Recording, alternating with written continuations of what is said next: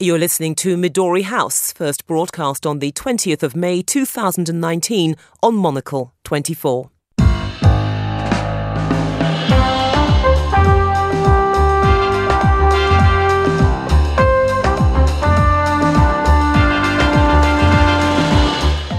Hello and welcome to Midori House, coming to you live from Studio One here in London.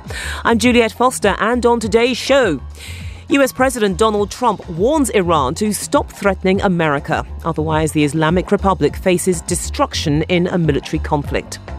Palestinian leaders say they'll boycott a US-led summit bringing investment to the West Bank and Gaza Strip. Where does that leave Donald Trump's goal of an Israeli-Palestinian peace deal?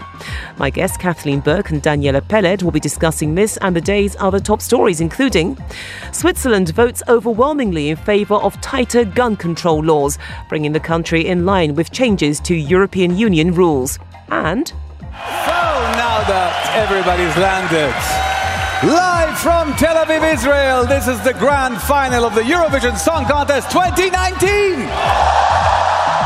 Icelandic band Hatari are in trouble after waving Palestinian flags during the weekend's Eurovision Song Contest in Israel. Does politics have a place amongst the camp and the sequins? That's all to come here on Midori House with me, Juliette Foster.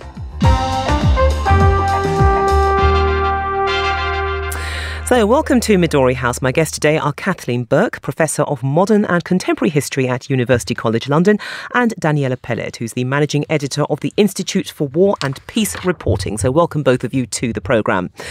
Now, America has been stepping up the rhetoric against Iran. US President Donald Trump took to Twitter to warn Tehran against threatening America or face being destroyed in a military conflict. In response, Iran's Foreign Minister Mohammad Javad Zarif dismissed what he called the president's genocidal taunts. Since taking office 2 years ago, Mr. Trump has toughened his already hardline stance against Iran. Recently, Washington cited unreleased intelligence as proof that Iran was planning possible attacks on US forces in the region. So, Kathleen, on the one hand, Donald Trump denies that America wants to go with Iran, and then he makes remarks which raises the possibility of that scenario happening. So, what is he playing at? Is there any sense to this? Well, it depends. If you think of Iran as a piece of real estate, there is, on the whole, that when you negotiate for real estate, you say you're going to do this, then you back off, then you come and you belly in and bully, and then you say, and you back off. And the thing is, when you're buying real estate, there's only really you and your banks involved. But you will notice that time after time after time after time, he will come in, he will threaten, and then more often than not, he backs off. And so I think people have gotten the habit of assuming that's what he's going to do. I mean, I'm fully in agreement with everyone who says that they'd better be careful or someone's going to inadvertently shove us into war. I don't think he wants war. I think even he realizes that it's a bit of a problem landing troops on Iran. It is tinder right now. Iran can't back down, or the regime is in trouble. America could back down from a point of strength, they say, but at this point, I would hate to predict what's going to happen.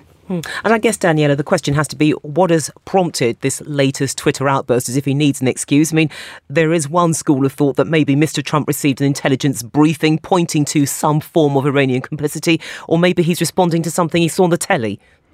Yeah, we really can't know with Mr. Trump, and I would not take his Twitter outbursts as an indication of policy necessarily. But I think what's alarming us all now, the situation is extremely volatile. But the whole experience of Iraq in 2003 was so traumatic that I think it also informs people's view of similar situations. And that's not always very helpful. You know, Libya wasn't Iraq, and the idea of intervening in Syria wasn't Iraq. The problem is, in this case, there are a lot of disturbing similarities. You have a group of foreign policy hawks who are quite keen on regime change. You have led by John Bolton. Yeah, you have. We have some familiar figures. We have some intelligence of unsure provenance. The cards seem to be disturbingly falling along the same lines. It's a bonkers idea to think of America actually launching a war on this scale against Iran. But there are also, you know, there are plenty of bonkers ventures that seem inconceivable as well. Of course, one thing to keep in mind, what John Bolton and Donald Trump both have in common is they've never fought in a war. I mean, warmongers on the whole are those who have not taken part in wars. They haven't seen blood. They haven't felt knives going in and so forth. And that's the only slightly worrying thing. And the military, American military, is standing as one, practically saying no. And one also gets the impression that Trump is a bit tired of everyone thinking that he's being manipulated by John Bolton. So I rather think Bolton might have peaked. But the problem is no agreement is worth having unless both sides gain from it. And both sides get away with some face. And the real problem here is that Trump does not like leaving people with any face. It's his temperament. And I think what's confusing as well is that his USP is no to foreign intervention. He's very, very keen on bringing the troops back and not getting involved. So this really goes against his. I wouldn't say that he had a foreign policy. But that's why this is so alarming. It's interesting, Kathleen, that you think that John Bolton's influence has probably reached its peak. So I guess that the only way there from that point is down. So if he's possibly about to take a descent, where does this leave Mike Pompeo? Because Mike Pompeo, he appeals to the base because he's a fundamentalist Christian. That chimes, of course, with Donald Trump. So could his star be on the big rise on this? Well, except he was backing this as well. Yeah, he was strongly with Bolton in backing the attack. So guilt by association. I think so, unless he all of a sudden scrambles and says, well, I've been hearing through intelligence, you understand, that if we do this, they're likely not to, ... So I think he's not as exposed as Bolton is. But then is there a dark horse somewhere around the side who's watching this and who could perhaps be manoeuvring themselves into a situation where they could actually claim the president's ear? Besides Jared Kushner. Well, he's distracted on our next subject, of course. Well, he's just trying to bring peace to the Israelis and Palestinians. I mean, when there are all sorts of rumors, and I'm sure Daniela knows as well as I do, about who might. But no one has actually made that much of an impact yet, I don't think. So it is. I mean, I know this is an unthinkable thing to say, but it might be that Trump actually has an idea about what he might want to do. But having a screen in front of him is always a good thing. I don't think any of us know. I don't think there is an obvious new candidate right now, but there are any numbers around who would like. Yeah, what's clear is that the Americans have left all options open. They've stated explicitly that they will see an attack on America or any of its allies or friends by any group associated with Iran as virtually a declaration of war. And Iran is pretty good when it comes to having proxy actors, and it's not always possible to centrally control all the actions of in so many locations. So I think the Americans have made clear that they've got quite a wide range of options as well. A wide range of options. But Kathleen, what's interesting is that Mr. Trump has said an attack on America or our allies. He has antagonised a lot of his traditional allies. So God forbid if there was some sort of a conflict, why on earth would they want to rally around his side, given that they don't support this and they hardly feel any loyalty towards him, given how he's treated them and things that he's said? Well, the only European ally that's in danger is Britain, of course, or perhaps France. But Britain has the ships there. The others are all Middle Eastern, aren't they? I mean, Saudi Arabia might be a problem. Israel might be in a bit of a problem. Lebanon might be in a little bit of a problem. Jordan certainly would be in a little bit of a problem. But most of those will make no difference to Iran, which way they go. So I think that might be Britain. So we could get dragged into something inadvertently because of this. Well, the ships are near the Gulf of Hormuz. They're in the Gulf. That there are there's the odd British rowboat that's sitting around there that might be in danger. But it does. But the inference, though, is that if this did escalate into something rather frightening, that even if Britain didn't want it, because of our naval presence, we could effectively get dragged into this whether we liked it or not. Well, if your ship got attacked, or if our ship got attacked, you'd want it, wouldn't you?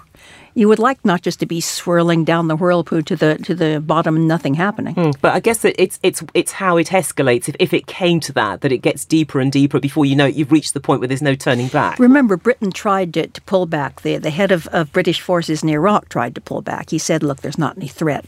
He got stamped on by the Foreign Office, Foreign Commonwealth Office, because they see as their main element of safety to be walk step in step with the Americans. I mean, the other point as well, Daniela, is if you're a conspiracist, I'm not saying that I am, is that, you know, you could argue that, look, it's sort of a bit convenient, isn't it? Smoke and mirrors. That you've had Mr. Trump locked in this trade war with China. You've got another dimension of this, which is supposed to revolve around national security, the fight with Huawei. We had events in Venezuela, etc. And, those may be construed as failures. So let's get involved in Iran. Iran's a big enemy, so maybe this is something which switches public attention. It moves attention away from the less successful aspects of the Trump foreign policy. Well, you don't need to be a conspiracist to see that he is also talking to his base and making these very aggressive and boisterous comments.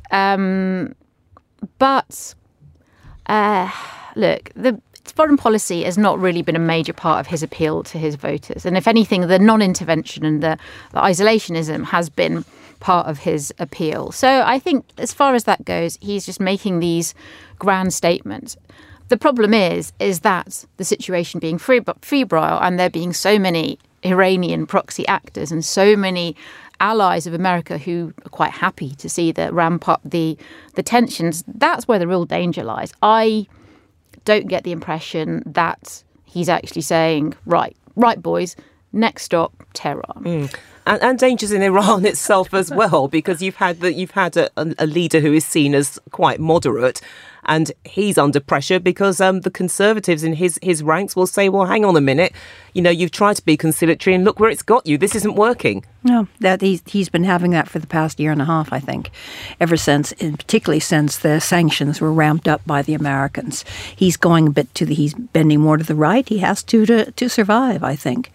Thing is that it's the supreme leader and it's the Revolutionary Guards, and Rouhani has to make his way between, among, with those two, and I think it would be very difficult to have those other two elements give in to the Americans.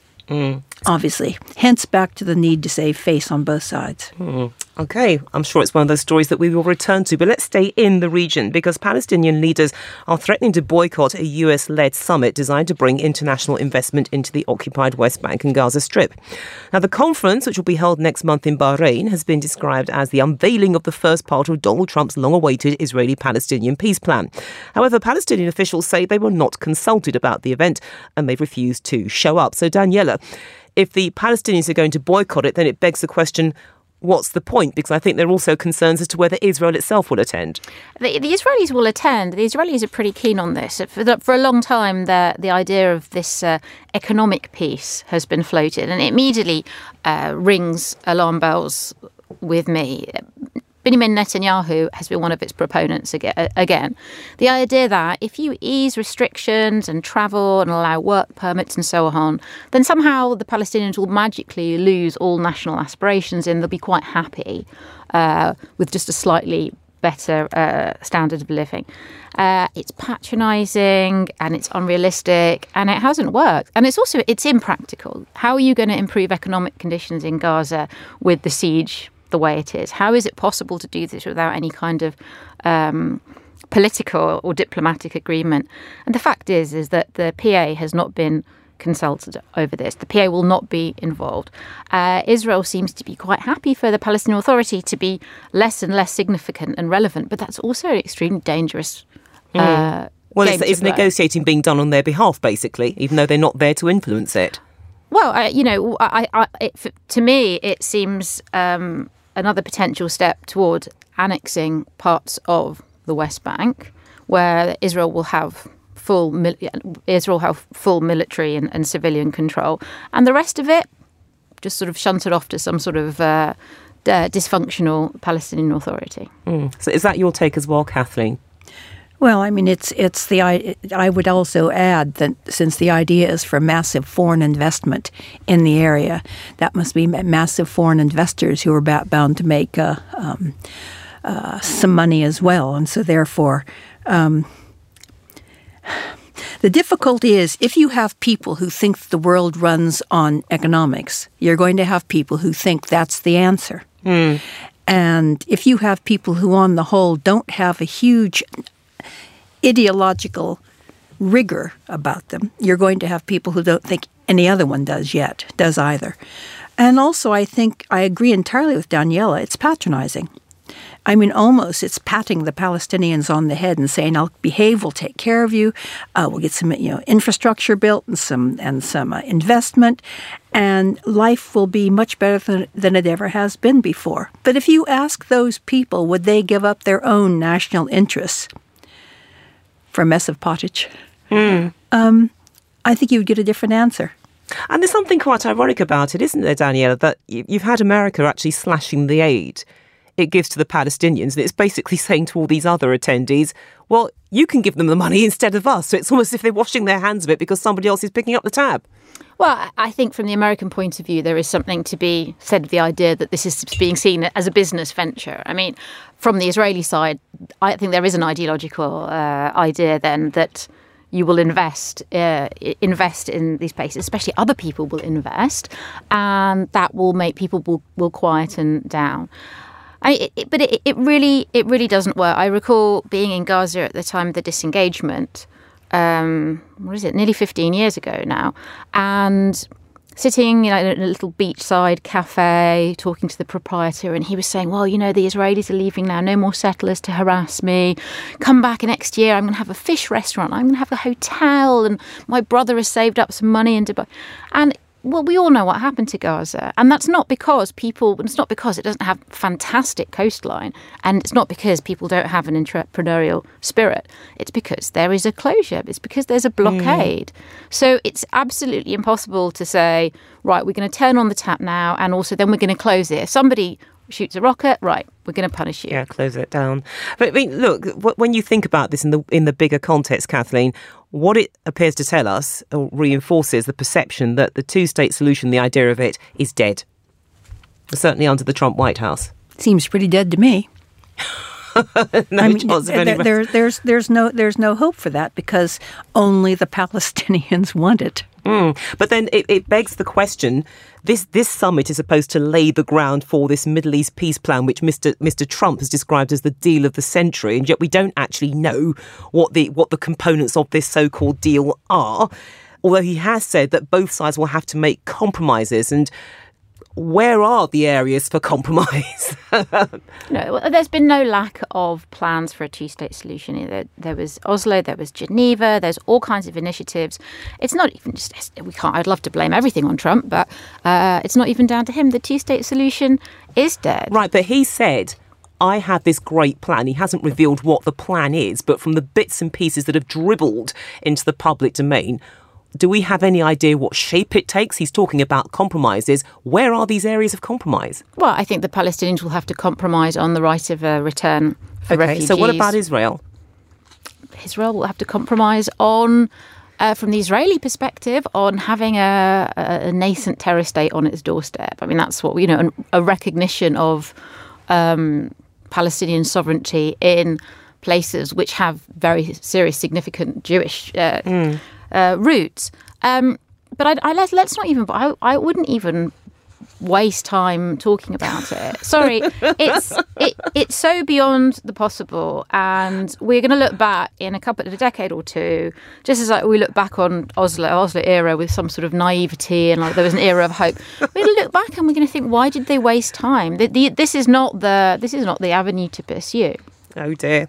On that grim note, you're listening to Midori House here with me, Juliette Foster, and my guests Kathleen Burke and Daniela Pellet.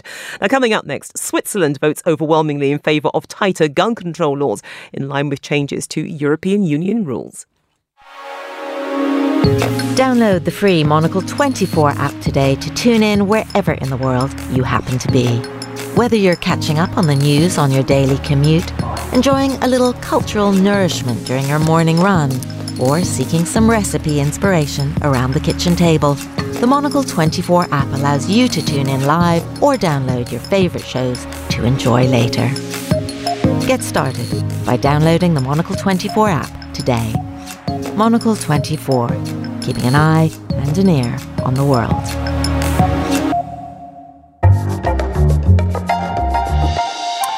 Well, still with me are Kathleen Burke and Daniela Pellet. Now, Switzerland has voted overwhelmingly in favour of tougher gun control laws, bringing the country in line with changes in European Union regulations. Although Switzerland isn't an EU member, it does belong to the open border Schengen area, which allows freedom of movement across EU states. If Switzerland hadn't changed the law, its status within Schengen would have been jeopardised. Well, under the new regulations, certain types of semi-automatic firearms will be banned. So, Kathleen, what stood out to me about this story was that referendums can actually work if they're done properly. Well, and if you have a country that's used to having them.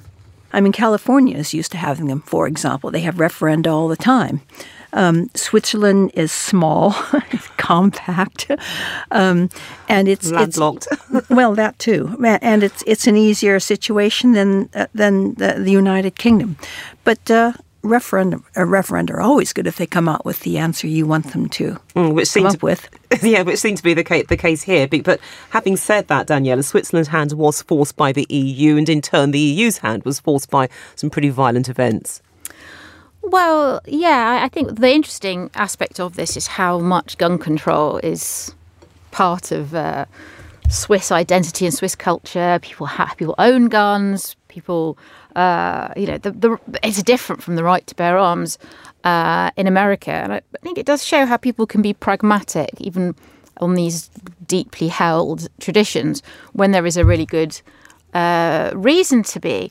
But I also think, even though it was the results of the referendum are not in doubt, it was quite a clear vote. It's very emphatic. Yeah, I think there is still room for the populists and anti-Europe parties to exploit it, as they already have begun doing. The idea that no longer have sovereignty over one of your deeply held traditions, I don't think that particular story is finished yet. But then, Kathleen, the scale of the referendum victory does suggest that Switzerland's gun culture may perhaps have been already in a state of some change. So if that was the case, that maybe the victory was quite it was predictable that it would be fairly emphatic.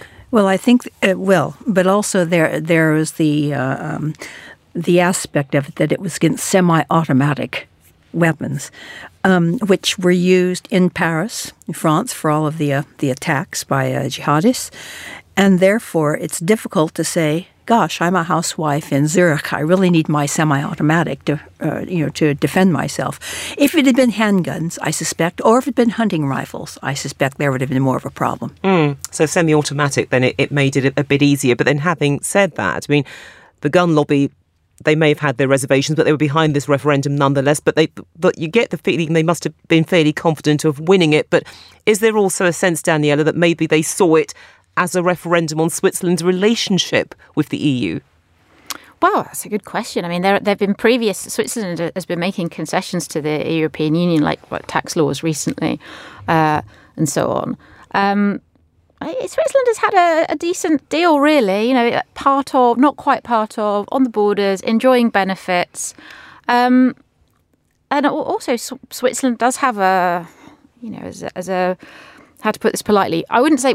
Is fear of outsiders? Xenophobia. Well, I would not. I could not possibly say that. A little suspicion. A little suspicion, and I think that the fact that the series of attacks in Europe, I think that has had an impact, and that has swayed. You know, as Kathleen said, that the fact it is semi-automatic weapons, I think that nothing like the fear of attack helps breed a consensus. But the final point in this, Kathleen, I mean, look, Switzerland does have a pretty good relationship with the EU. Do you think that perhaps it might want to deepen that there could be something from a certain nation which isn't landlocked and which is ripping itself to pieces about EU membership, that when we finally do exit, that maybe Switzerland might think, oh, I mean, there could be something out of Britain's departure that might be useful to us?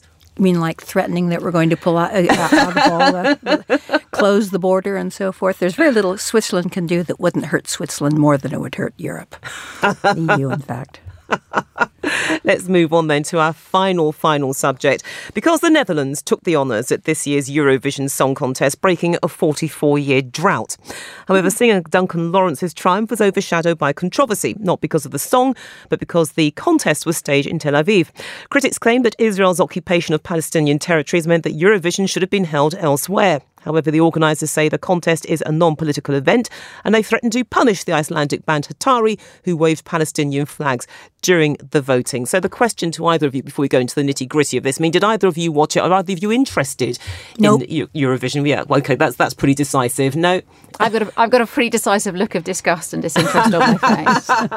But, I mean, look, it's whatever you may think about Eurovision, it is easy to say that the contest shouldn't have been held in Israel. But surely that would have broken the rules, because the tradition is that the nation which wins it hosts it the following year. I mean, why so easy? I'm not a big fan of Israeli policy, but I mean, if you have Azerbaijan hosting it in previous years, and plenty of other countries with a very dodgy human rights record get involved, it's kind of ludicrous to say, oh, Israel can't. But it's also equally ludicrous to say that the whole thing isn't political. Of course, it's political. Remember when Russia won? Well, exactly. And, you know, for Israelis across the board, right, left, centre, this has been a unifying force of absolute delight and a national pride. Really, there were some small protests, but really absolute win-win for Israel, and win-win as well. I shouldn't be so cynical, but if you're a small Icelandic band who wants to do some serious virtue signalling, also quite handy just to wave a Palestinian flag. Because we'd never heard of them before. Had you heard of them before? I'm not the woman to ask. I was just tentatively fishing. This is the woman who's not ever seen Madonna sing. So. No, I mean, I didn't hear her sing, but I'd heard she was off key. Can Madonna ever be off key? But I mean, there was an op-ed in the Haaretz newspaper, and they basically said, look, you know, it wasn't great staging it there, and it took this protest, and I use the word guardedly, by Madonna and by this Icelandic band to show the hypocrisy of Eurovision. I mean, are they just perhaps being a bit too OTT on that? Well, that's silly. I mean, it is. I agree with Daniela that it is political, but it's basically a beauty contest with songs, isn't it? I mean, it's if you have certain countries in, you cannot say that certain countries can't do, because at this point we don't like what they're doing. I mean, can you imagine the number of countries that would not be in? I mean, if America was part of it, there'd be so many boycotts that America shouldn't be in for the past 20 years that it would be amazing. No, I think that it's ridiculous to do that. It gains nothing other than sort of a burst of self-righteousness. And you either go with the rules on this or you don't. I mean, the final point to you on this, Daniela, because, look, there are some who would say, well, maybe this contest this year will mark some kind of a turning point. Yes, there's been politics in the past, but perhaps never quite as explicitly expressed as having one of the most famous women musicians in the planet actually up there with her dancers wearing the Palestinian flag and a rather bizarre Icelandic band. So the point that I'm getting at is that we could we see more politics creeping in from the edges, that perhaps these guys have rolled the ball, somebody else will take it further forward? No, because Israel-Palestine is their ultimate sort of... piggybacking kind of opportunity. I find it distasteful to see Madonna backing singers like infantilizing this conflict by having somebody with a Palestinian flag on his back and somebody with an Israeli flag on their back hugging. Like, thanks so much, Madonna, you're not helping. So I don't think in Azerbaijan, when it was held in Baku, I don't think anyone was waving an Armenian flag, because other conflicts are a little bit more complicated. Somehow people think that they can score some, they can make themselves look super politically sophisticated by getting involved with Israel-Palestine. time. Right, so there are better ways of doing it. But that brings us to the end of today's show. My thanks to my guests, Kathleen Burke and Daniela Pellet. Thank you for joining us here at Midori House. And today's show was produced by Carlotto Rebello. It was researched by Fernando Augusto Pacheco and Nilem Najjar. Our studio manager was Kenya Scarlett. More music next, and at 1900 hours, it's the Monocle Culture Show. And we'll have more on the day's main stories on the Monocle Daily at 2200. Midori House is back at the same time tomorrow. That is 1800 London time. I'm Juliette Foster. Goodbye.